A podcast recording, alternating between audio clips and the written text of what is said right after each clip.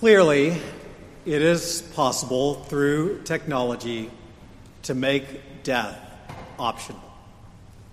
That claim was made by Martine Rothblatt in an article in the New Yorker some years back. Rothblatt is the CEO of just one of the many firms in Silicon Valley working to solve the problem of death. This is not just some fringe movement.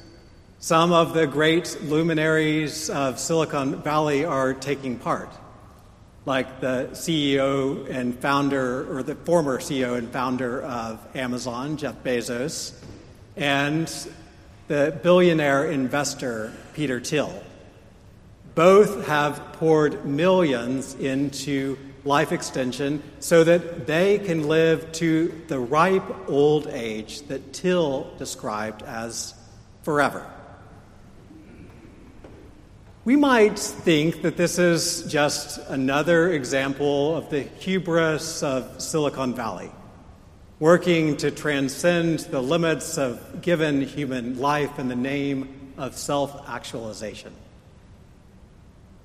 But for any of us who have experienced the loss of a loved one, or imagine the loss of those close to us, I think that we can understand this desire to hold on to someone just a little longer, to stop their death, or maybe even to reverse it. One of the more sympathetic characters in the article was Ray Kurzweil. Kurzweil is a well known futurist and inventor who currently works for Google. He's been working for years to recreate his father in the form of a digital avatar, feeding photographs and documents, anything that he could find about his father into this computer model so that he could be with them still. Kurzweil goes against the old adage that it's death that gives meaning to life.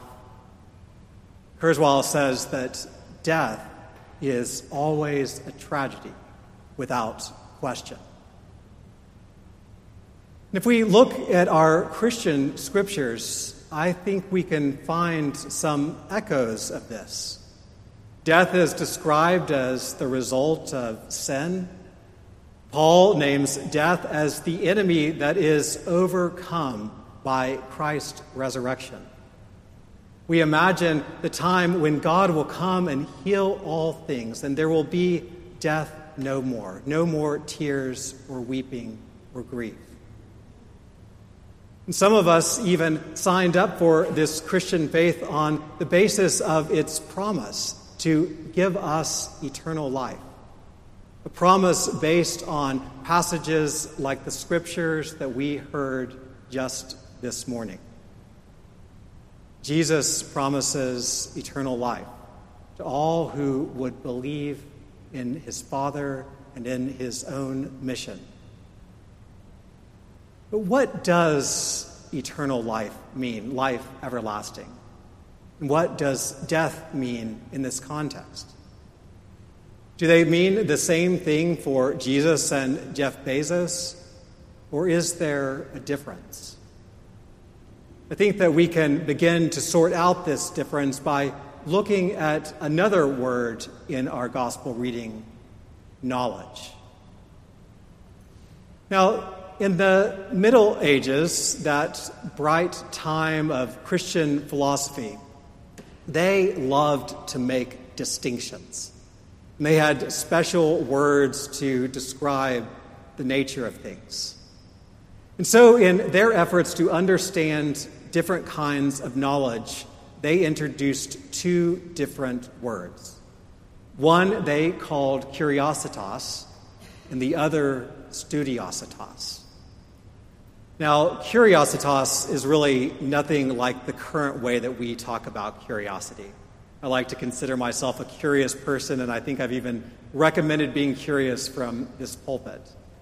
But for them, a better way to say it might be a kind of possessive knowledge, a knowledge that takes control and ha- tries to hold on to particular facts in order to manipulate the world.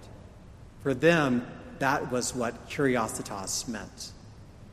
And they contrasted that with another kind of knowledge, one they called studiositas. Now, this is the kind of knowledge that comes from being a student, or we might say, in Christian terms, a disciple. In this kind of knowledge, we become participants in the thing that we behold. Studi- to be a student, to be a disciple in this understanding, is to make one's life a part of what is known. I don't think it's hard to see which kind of knowledge is at the center of Silicon Valley's pursuit of infinite life ex- extension. For them, knowledge is all about control, about taking possession of the facts of biology and working them out so that we can live on and on. As one person involved in one of these projects said, death is an engineering problem, and we will solve it. This is in great contrast to the kind of eternal life that Jesus is talking about. Jesus doesn't understand life as just a continuation of biological realities, but instead as a kind of participation in the loving existence of God, this oneness that he talks about at the end of our gospel reading that goes on and on forever. For Jesus to have eternal life is to participate in the life of God's love, so that our life in this biological reality and our life in whatever comes next is one that is continuous, with no interruption. And that changes how we understand this problem of death, this problem and this idea of, eternal life. For Jesus, eternal life is about moving into deep relationship, this relational knowledge with God. And the way that we do this, he says, is to know God and Jesus Christ, whom he sent. This is the task discipleship. So, how do we move into this kind of discipleship? How do we enter this knowledge that helps us have this kind of eternal life? Well, I know that some of you here just are ending up wrapping up your school semesters. This is the time of summer, and so we might want to be moving away from our studies. But let me suggest a kind of summer school activity, even for those of you who have long ago left school behind. Jesus calls not believers, not Christians, not people who subscribe to some particular set of facts.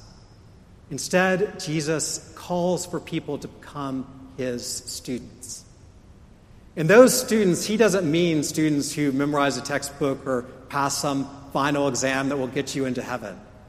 Instead, he's talking about this older idea of a student being someone who moves into the life of the teacher, who enters into deep and profound relationship so that they are transformed. And that's the kind of studenthood that we are all called to in discipleship. The way to begin to exercise this is, though, very much like any other kind of study. We need to give time and attention to the task. But instead of time and attention given over to studying a set of facts, our work is instead to enter into the life of prayer. In that attentive listening and waiting before God, we can begin to know God and enter into deep and intimate relationship with the life of the divine. So that one day, when our time comes to leave our biolog- biological reality as it currently stands behind, we move into the life of God, it will be a kind of seamless flow.